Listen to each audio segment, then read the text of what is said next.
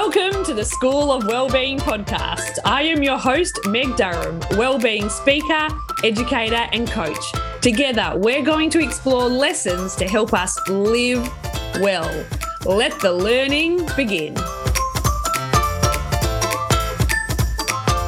Welcome to episode 43 of the School of Wellbeing podcast. I hope this conversation inspires you to feel, function, and relate better. As a speaker, nothing beats the buzz that comes with presenting to a live audience. Zoom and Teams are a great plan B, but nothing beats real people in real rooms talking about topics that really matter. Live events are a wonderful opportunity to remove ourselves from the noise of everyday life and connect with other big hearted humans. So I am thrilled to announce that I will be running my first ever live event this term. I have never done anything like this before, and I'm so excited about creating a space for big hearted humans to connect, share, laugh, and learn. The evening will include a presentation, some Q&A, lots of laughter and some book giveaways. My first event will be in Melbourne, so make sure you have subscribed to my Thought of the Week newsletter to be the first to know all the details. Now let's get on with today's show. In this episode, I had the pleasure of chatting with Lisa Corduff. Lisa helps women upgrade their mindset, get unstuck, and change the stuff that's not working in their life. A solo mum of three, she's all about skipping straight to the hacks and techniques that really work, while avoiding the perfectionism and overwhelm that can easily keep us trapped.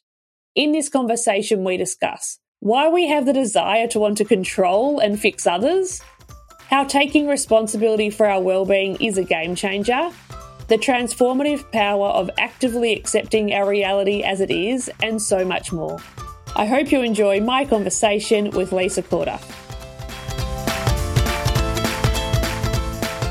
Lisa, welcome to the School of Wellbeing podcast. Thank you for having me.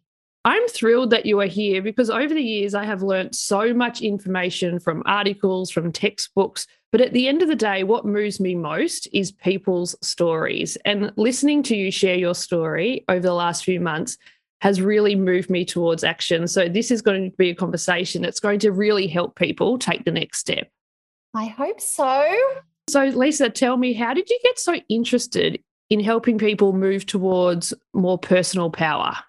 So, when I I had two little kids, we moved to Brisbane I knew no one. So I'm like the total cliche started a blog because I had no friends.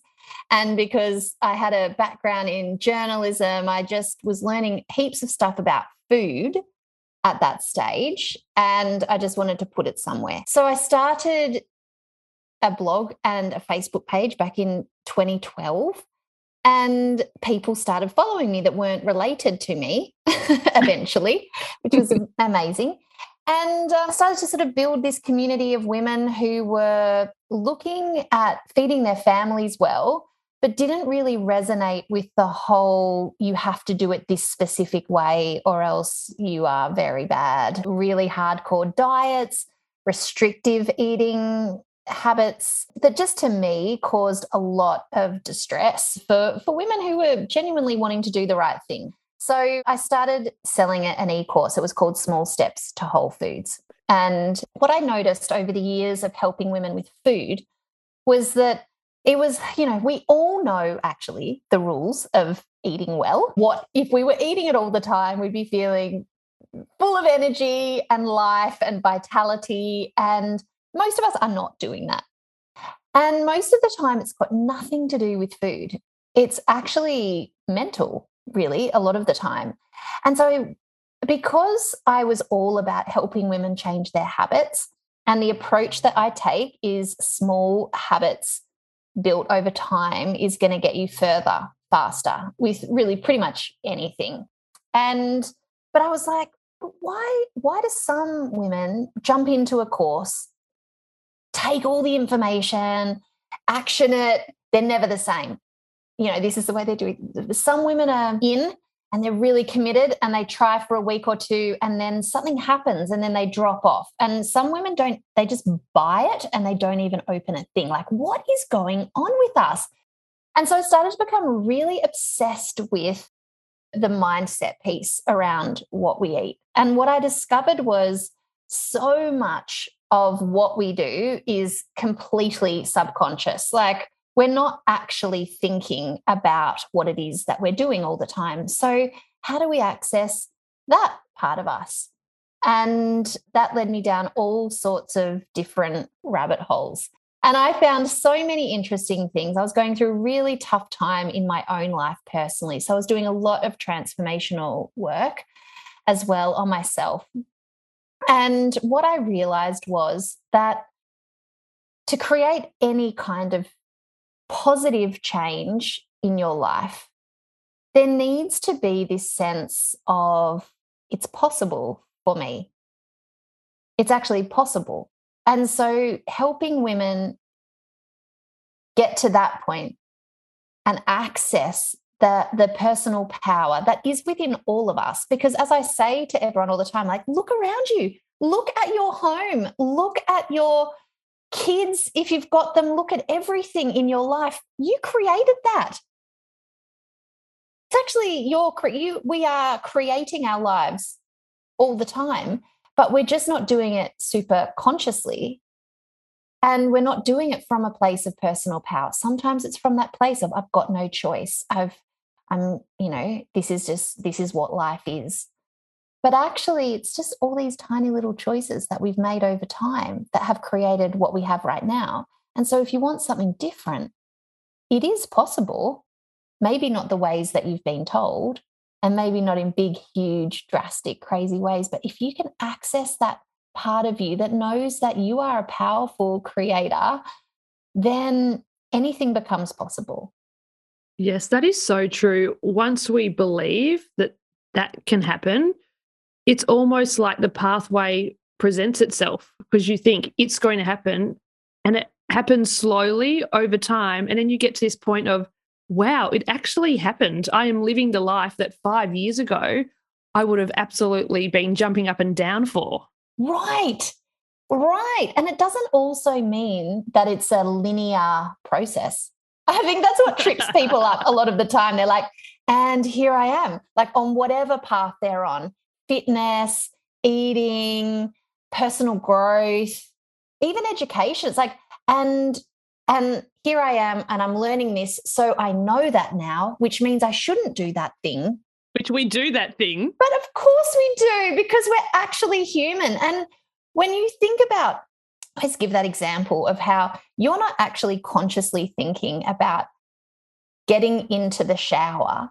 Like if you actually had to think in your conscious mind, like, I'm going to lift that leg up to that angle and lean over gently and put that foot on the ground at the same time move my left hand to the tap and I'm going to turn it this angle and just to there and then I'm going to move my hand back down we're not like that's actually so much of our lives. We do things on autopilot. So to shift that up to shift the autopilot actually requires getting conscious to what is mostly unconscious habits. And we've all got them. The way we think you know those thoughts that pop into our head every day we just train. It's like a well-worn pathway in our head and to take a new pathway you, you have to actually that has that requires a little bit of work and a lot of repetition and our brains don't want to do it because it's hard and so if we all just acknowledge that it's actually a process and there's going to be backs and forths and we just love ourselves through the whole process anyway and accept, then this is the further faster it happens. It can happen in, in small little doses, not changing everything at, at once, but it's but it's possible. It's possible. And what really resonates with me is just how messy life is and how messy this change process is. And you may have a really great week where things are really aligned and you're patting yourself on your back and like, oh, look at me, like I'm up and about, this is all great. And then the family gets struck by the flu. And then all of a sudden you're questioning your life. What am I doing? Why do I have so many children? What's going on? And it just happens. Oh, I mean, you've basically just described my last 48 hours. last week, all my children were homesick with the flu. So I've got three kids. They're in grade six, grade four, and grade two. It's also birthday season for us. So I had an eight year old sleepover when the first kid went down with it. I had a sleepover party for the eight my eight year old. And then, then they were all home sick, and I just could not wait to get them to school. Of course, they were better in time for the pupil free day and then public holiday on the Monday. So I was just like, get me out. And then and then I had the 10 year old's birthday on the Wednesday and I've got her party on Saturday. And I'm like, why? Why, why do we do this? Basically, nothing in my life makes sense. I want to burn it all down. Let's just like, can I escape to a, a tropical island? What's wrong with me? Why? Why is this happening to me? I can't handle anything. And it's so predictable, isn't it? Of course, I'm going to be feeling like that after three kids have been like, Mom, Mom, um, I need water. Mom, I'm hot. Mom, I need a snack. Shut up. Oh my God. I'm maxed out, maxed yeah. out. And life keeps demanding things of us. And I talk all the time about just how important it is. You know, I became a solo parent when my husband passed away in 2019. And I just spend every day just trying to accept what is and forgiving myself for whatever it is that I didn't get around to or I feel I'm not doing well. I just have to accept that this is the way it is. And any extra angst that I put on myself for what I know it could possibly be or how much better I could be at this or that or the other, I just let it all go because that's the cause of so much of our struggle in life, I think, is wishing things weren't another way, feeling like we know better, so we should be doing better. But that's just not life for most, I think, for most modern parents, because there's there's just a, a lot of push and pull on us.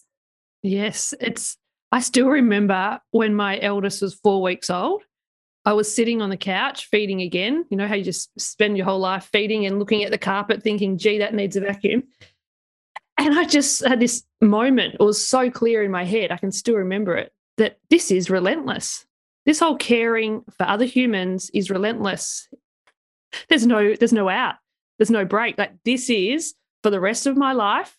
This is a part of my role as a carer. And the same thing when you're an educator in a classroom, you take on so much responsibility. Like this year, this young person is really in my care. Like it's really, I can make or break the whole experience this year. I have so much responsibility. And I'm really curious to know, Lisa, have you always been able to just be with reality and accept things as they fall? Absolutely not. And my husband, I mean, he was struggling with his mental health for a while. And he, in 2017, had a bit of a, a, breakdown of sorts. And that's when his alcohol issues really came to the fore. So he was an alcoholic and had an addiction that he was managing successfully for a long time, I guess you would say. He was a beautiful, loving parent. He was working as an aerospace engineer. You know, good husband, you know, hands on, all the things. But he had this problem and it, the problem was getting worse. And it got, it, you know, addiction is a progressive illness and it was, it was really not good. And I went into absolute trying to fix it mode. So there was something that I could do that would help him stay sober. If if my business took off, he could stop working so he wouldn't be stressed. And that would make everything better. Maybe, okay, I'll just get the kids out for the day. He needs some downtime, blah, blah, blah. Like, because I actually couldn't accept that this was his problem. It was all in his control, always. And there was actually nothing I could do. I could love him, but I couldn't fix him.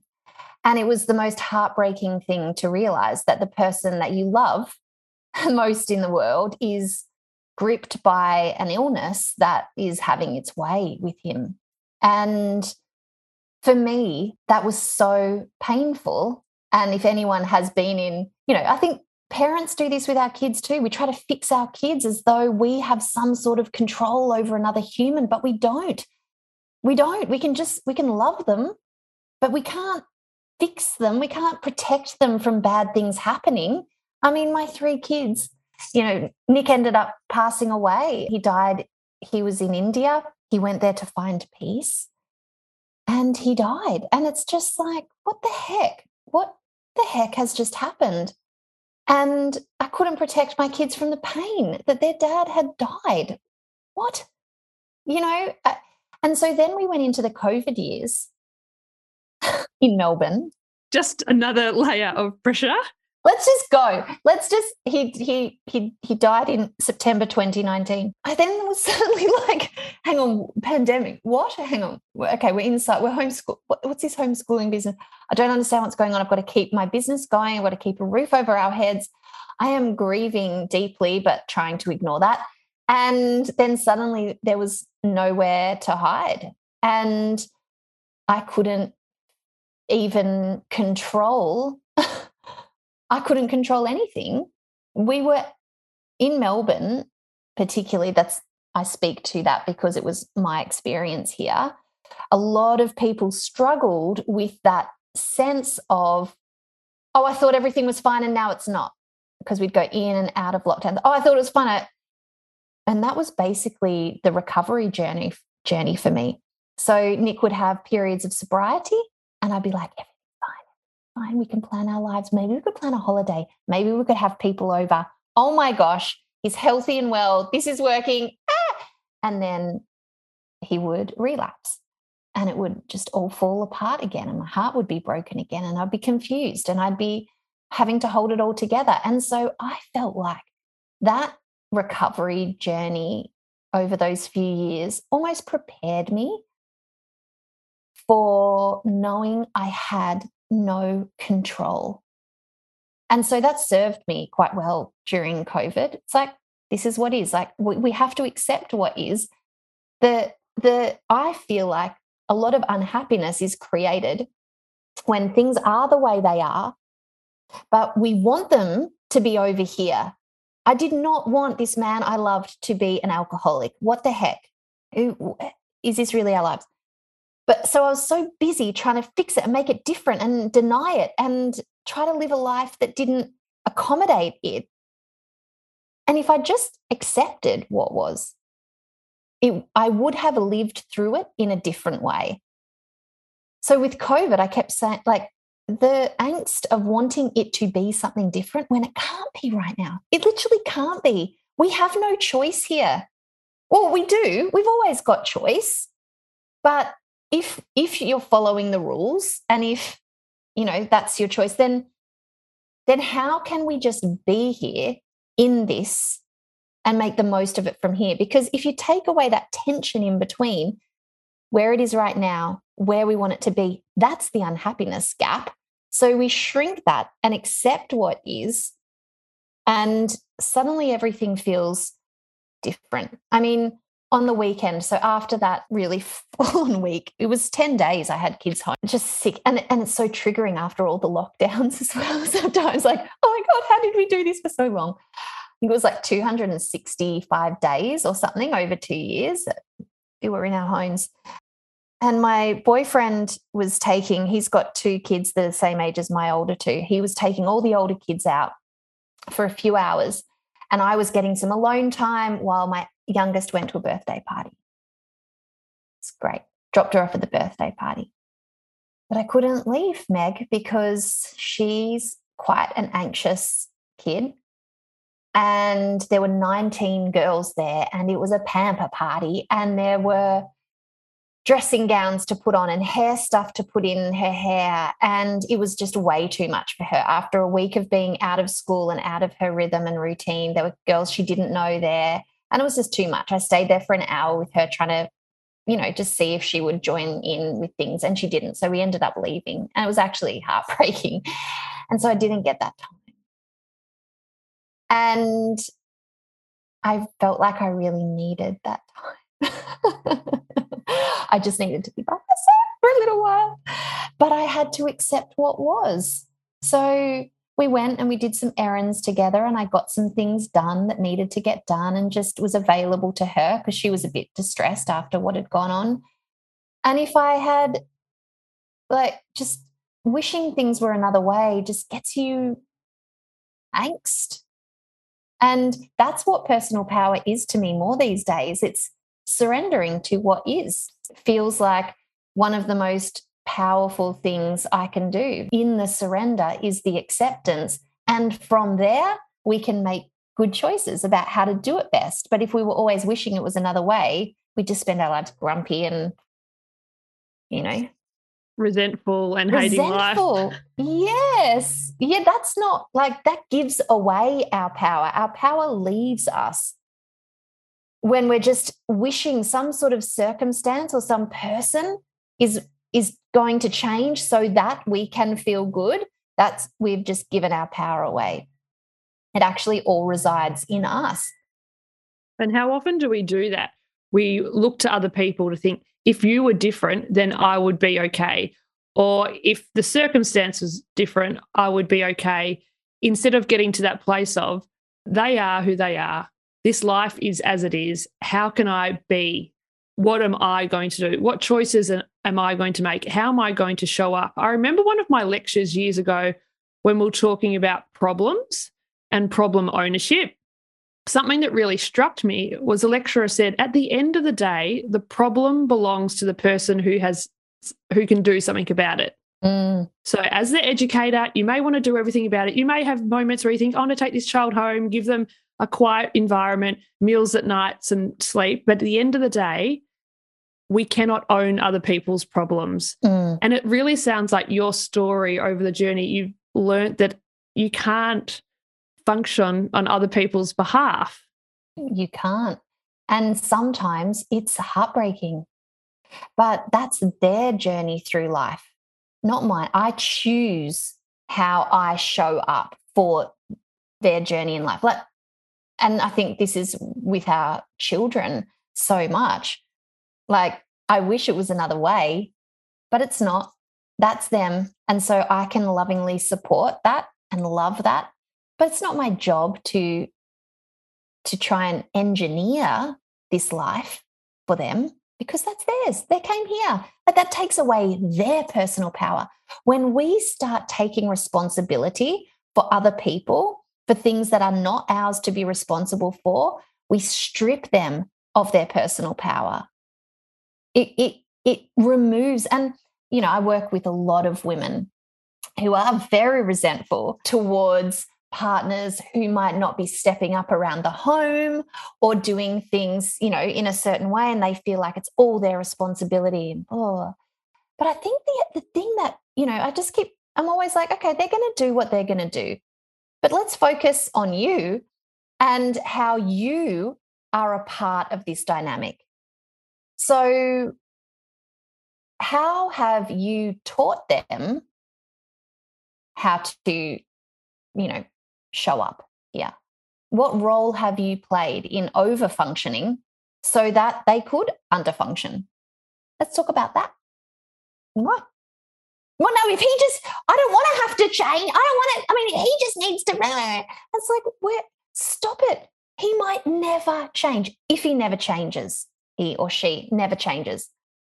So, what does that mean for you? What choice are you going to make here? And yeah, I talk about taking personal responsibility a lot because I remember a time, it was 2017. So Nick had gone to rehab for the first time. My whole world was spinning round and round, and we were living in Brisbane. We had no family around, and I decided to move us back to Melbourne. So I decided, and then three and a half weeks later, we were here, and all sorts of things had had to happen to make that happen. And then he moved, he moved into another rehab down here in Melbourne. So I was I had my kids, was staying with mum and dad. I was trying to find a place to live, find schools daycares, like all the things. It was it was mental. I ran a live event here in Melbourne during that time. I was running an online course that I just created for the first time. I mean, I don't even anyway. I then got shingles. So once we were in our home, the kids were all in their places. So there was a daycare, a kinder, and a school because I had three different. The daycare was just two days a week, and kinder was a few days a week. But I, I, they were sorted they were in. And so we were in our lives. And it was probably about two months later that, yeah, shingles. And I remember a coach that I had at that time said, Well, I said, I just, I think I'm maybe, you know, burnt the candle both ends. I'm so exhausted. And he's like, Well, you haven't really taken much responsibility for yourself, have you? And I was like, I mean, I swore, probably shouldn't swear on your podcast, but really wanted to stick my finger up at him because I thought, how dare you've got no idea what responsibilities are. You have no children, you know, go jump. No, shut up. And then, like all good coaches, I realized he there was truth in what he said. No one was no one else was responsible for ensuring that I took care of myself throughout that time. That was no one else's job. I was responsible for saying, we're going to need to go slower. I was responsible for filling myself up on good food. I was responsible for going to sleep, for setting boundaries, for saying no. All mine, my responsibility. I protect my body and my well being, my job. Yes, there's always going to be times that are busier in life. 100% we know we know that. I'm in birthday season right now. I know that. But we also have to be responsible for asking for help when we need it as opposed to just kind of being a victim of it all you know? And and so at that point i started to learn that i was not only taking on responsibility for myself i was neglecting myself because i thought my only job was everybody else and if we, I have an exercise that I do in one of my programs where I ask the participants to to figure out their glass balls. So they get to choose three or maybe four glass balls. So these are the balls that if they dropped, they would probably smash. And everything else is probably rubber balls. They can we can drop those balls and they bounce. We can pick them up later. It's okay. But when, you know, when the rubber's hitting the road, let's just, there's three or four glass balls that we've got to take care of.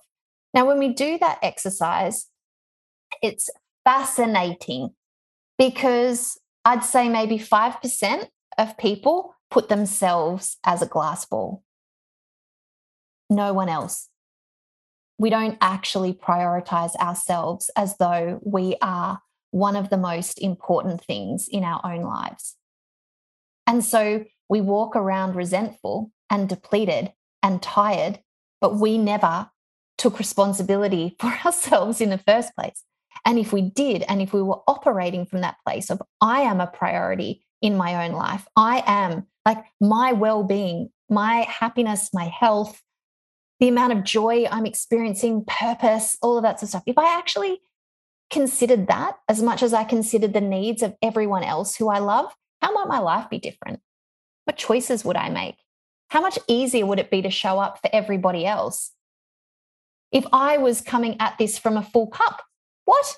Is that even possible? And it's like, they're like, what? what you're saying is just so counterintuitive to the whole, you know, being a good person means putting myself under the bus so everyone else is okay. And in my experience, that doesn't work. It really doesn't work. And that's why I think this conversation is so important.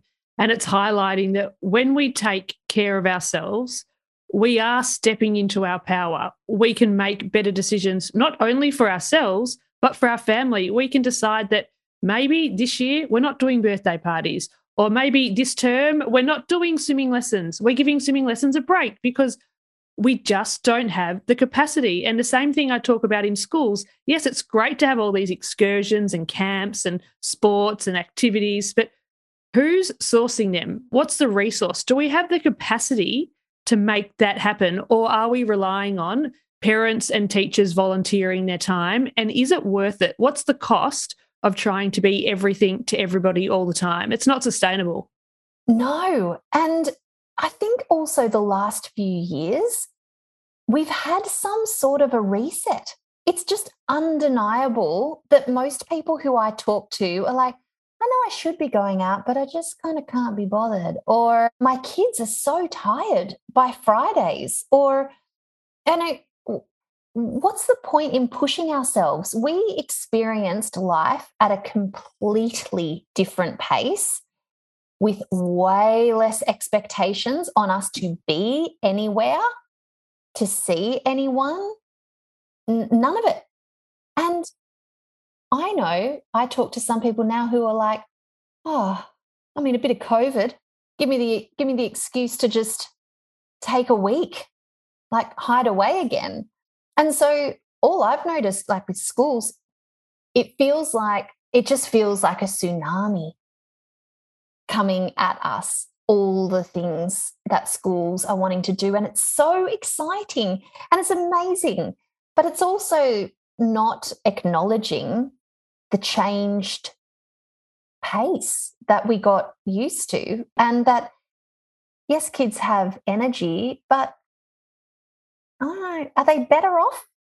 Like stretched and doing stuff all the time? Like, we also don't want to be stuck in our homes, but I don't know. I think we're all looking at things with completely different eyes. And poor teachers, I mean, what the heck? They're just desperately trying to catch kids up and manage classrooms. I mean, last week there was seven kids in one of my kids' classes and 11 in the other because there's so much illness going around. Nothing's manageable. And we can't keep on. I think it's it's like that, you know, the definition of ridiculous is trying to do something that is broken or that denies the reality.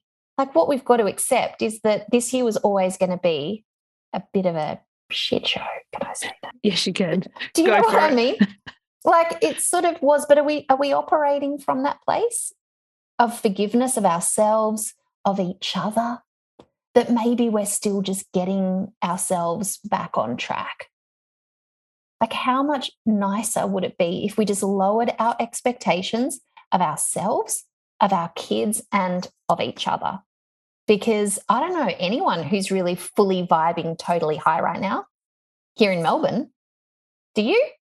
Oh, it's really interesting that you say that because what's coming to mind for me is that now that we've come out of the official lockdowns, it's almost like this is where people are really experiencing the fatigue of it but then we're still dealing with rolling illnesses. So schools are still dealing with all of the things. And yet there's this invisible expectation that life's normal, we're back on, we're back doing all the things. However, doing all the things wasn't working for us pre pandemic. And the pandemic has given us an opportunity to step back and really think do we need to be doing all these things and at what cost? And have we learned the lessons? like are we have we have things changed i don't know i mean i can't even i don't I, my kids aren't teenagers i can't even imagine what that has been like for that group but I don't know. I, I I think you're exactly right. I was speaking to someone the other day, like, whoa, everyone's sick. I can't remember a time in my childhood where we couldn't get a sports team together because of so much illness. But my son's soccer had to forfeit on the weekend because too many kids were sick. What? Like it's really strange that there is a lot of illness right now. And and a friend was or someone uh, was saying that that there's this, you know, when you're in the stress response, and we've been in the stress response like this really heightened response for a few years and you know like going on holidays and your body can relax for a bit and that's actually a healing time for your body so that's when it will expel stuff, it will get sick, it will have its moment because it's not stressed anymore. And when she explained it like that, I thought, oh, yeah, so that's like happening globally. That's freaky, but it's definitely, I definitely see that happening in Melbourne. Seems like a perfect description. And yet, we're part of these institutions like education that's like this is what we've got to do. This is a curriculum. We've got to get through these things. These kids have got to get to the blah, blah, blah, and we've got to do all the things and we haven't been able to go on excursions. Let's go on the excursion. And it's like but hold on. We're also in this healing stage and nothing seems to be acknowledging that i don't think particularly well. So we need to do it as individuals for ourselves Yes, and this is where these conversations are so important and this is the work that I do is about helping individuals slowly step back into their power. So then they have the capacity to say, you know what? I used to do the musical. I've always done the musical, but this year I just don't have it. Right. Can't do it. And then lovingly accepting yourself. So not going into the guilt or shame or I should be better or whatever. Just going, yeah, no, this is where I'm at how nice to know ourselves, acknowledge what we need and do it. Oh, that's power. Yeah, that is the ultimate power. And I feel that it's so hard for so many people to make these powerful decisions because they just don't have the capacity. I've been laughing with people at the moment saying it's kind of like we were on broadband internet, but because of the pandemic, we've gone back to dial up and we just don't have it. We just don't have it. It's true. And it's so refreshing to hear people talking about it because I keep thinking, oh, I should be should be back to to the old Lisa.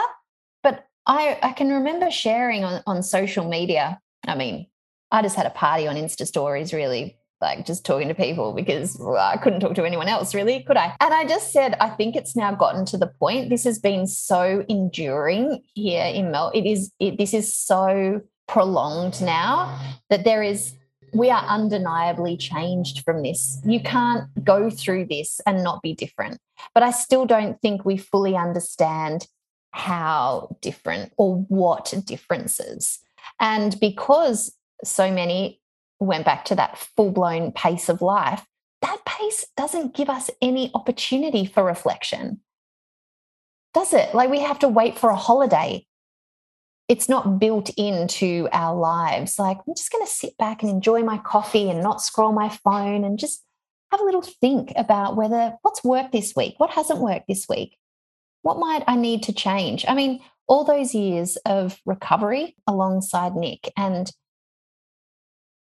the one thing, and I talk to women about this all the time, and I know it sounds so simple that it doesn't sound effective, but I would ask myself every single morning, what do I need today to feel good?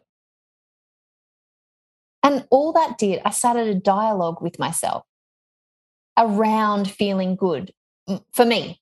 It didn't have to do with anybody else. I'd be like, you know what? You know what I'm going to do? I'm going to drop the kids off and then I'm going to go for a walk. I'm just going to clear the calendar. I'm going to tell the team I'm not. Uh, you won't see me till 10:30. I just need to see the water. I need to. I need to walk today. I just need that fresh air. And it would, and you know, I'd just do the walk, and then I would know that I'd done something for myself that day that helped me feel good amongst the storm. And I think that opportunity is always there for us. And there's times where I've thought, do people think I am like toxic positivity?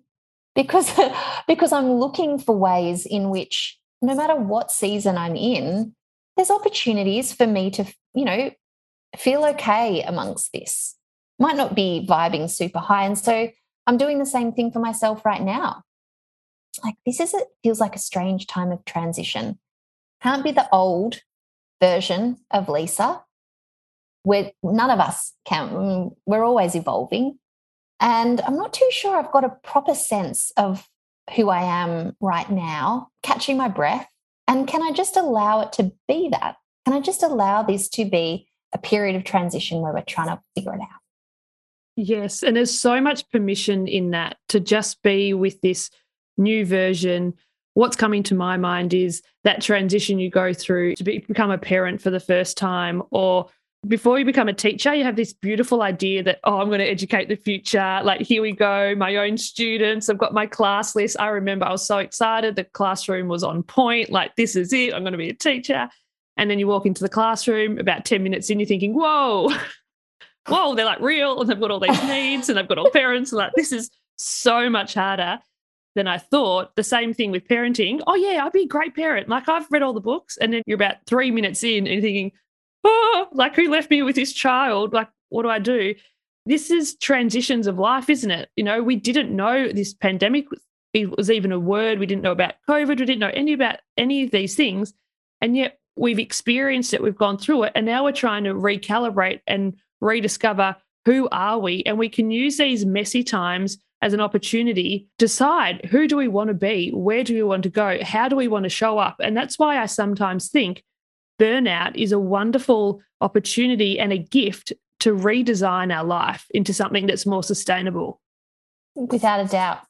And I think acknowledging also that letting go of things that aren't serving us anymore is torturous. It can be, it can feel amazing. And it can also feel like torture because who are we beyond that thing? Or if we're not that kind of mum or if our family does say no and stay in because, oh, there's no real reason. It's just kind of cold and we're just cozy on the couch, so we're not going to be able to make it. Changing at a, an identity level and really allowing things to be stripped away from our lives can sometimes feel like free fall. And and no one really likes free fall. Particularly our brain. Our brain's like, no, no, no, no. We please. We say yes. We do all the things. Don't rock the boat. So when we rock it, our whole body is rocking inside, working through, but my identity is do all the things. You'll make it happen. And to move away from that, that is so uncomfortable. And yet there is so much relief on the other side.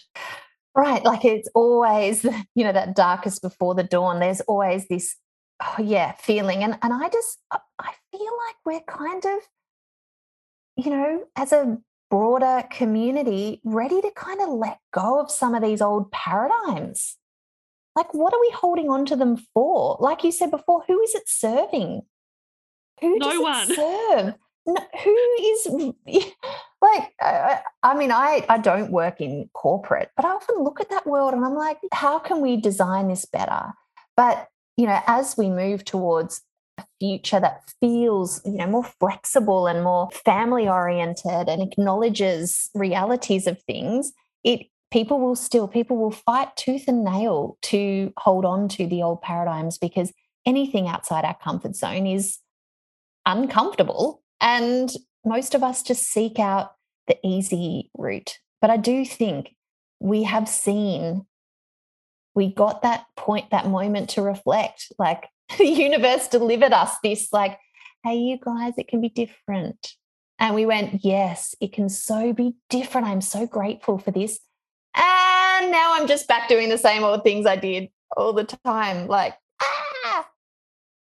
But like I said in the very beginning, our brains love predictability, we're not consciously thinking about 90% of what we do. 95%, we're just moving through our days. But I am surprised at how two years of what the heck has this been has just been, it's just almost like a blip. None of us want to. Let's not talk about that. Let's just move that on. That was done. And now we're back. Yep. Camera's rolling. Let's go. yeah yeah. action. right? Very crazy times. And that's why it's so beautiful to have this conversation because I hope it's inspiring people to really take a moment to stop and to think what is the cost of the pace that you're currently living? Like, what is the cost to your health, your relationships, your productivity, whatever that you value the most highly? What is the cost when you're going at this pace? And can we move towards a more powerful way of living in where we understand our capacity mm. and our limits? Mm. Like we're humans, we're not robots, we have limits. And Lisa, to wrap up this incredible conversation, I'd love to invite you to finish four sentences. Are you up for it? Yes, I will do that. I am inspired by my daughter who things don't come as easily to. And I just, she inspires the pants off me. When life feels hard? Go to bed, rest. A tired mind is an asshole, is what one of my friends says. Most of the time, you just need a really good sleep. That is so true. A tired mind is an asshole. That's a quote that. Never listen to yourself. Yeah, Lisa Carpenter, my friend, says that. And yeah, she's an exceptional coach. And she's always just, do you need a sleep? Like an underrated skill is? Mm, an underrated skill, baking. Being able to put a beautiful cake on the table for a celebration. I love baking. And I think it's underrated. I think that we've forgotten the beautiful therapeutic art form of home cooking, home baking and licking the bowl, maybe. Oh my god! I just made them a monster cake for my daughter yesterday, and just I mean the icing was butter, cream cheese, icing sugar, and melted chocolate. I was oh. I was all the bowl. I'd have to make like another lot. Like, oops, didn't have enough. It's a double layered cake. It was it needed a lot. Um, I am looking forward to? Oh, I'm looking forward to a trip overseas again. You know, I used to say to myself, the only reason I am a calm mum is because I get time away. And this is the, this is, that was confronting to become a solo parent. And, and then the COVID years, I got no escape and I still had to be an okay mum. Like I was still I had to find new ways, but undeniably, I think more of us need more time away from our families to get to rest, reset. My creativity peaks with different places, just being in different environments. So I'm really looking forward to like just I mean being on a plane for a long time and going somewhere completely different where they have accents or a different language. Yeah. Lisa, thank you so much for being a guest on the School of Wellbeing podcast. It's been a joy to chat with you. Thank you for having me.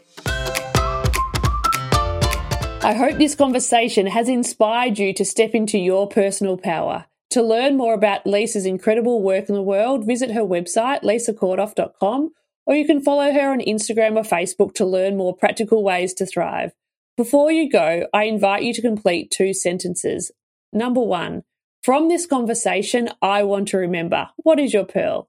And number two, the action I'm going to take in the next 24 hours to support my well-being is. If you're enjoying the show, I would love it if you could write a short review on iTunes or Spotify. It will only take a few minutes and it really helps to share the podcast with more listeners. Thank you to Skipping Girl 7 for writing the following review. I have listened to several episodes of the School of Wellbeing and they never disappoint. Guests are fascinating. Really love Meg's down to earth approach to well-being and self-care. Thanks, Skipping Girl 7, for listening and taking the time to write a review. I really appreciate it. To learn how I can help you thrive, visit openmindeducation.com. There you can book me to speak at your next event or make an inquiry about my game changing wellbeing program, Thrive by Design. You can find all the links from today's episode at openmindeducation.com forward slash episode 43. Thank you for listening to this episode of the School of Wellbeing, and I look forward to sharing more heartfelt conversations with you next week.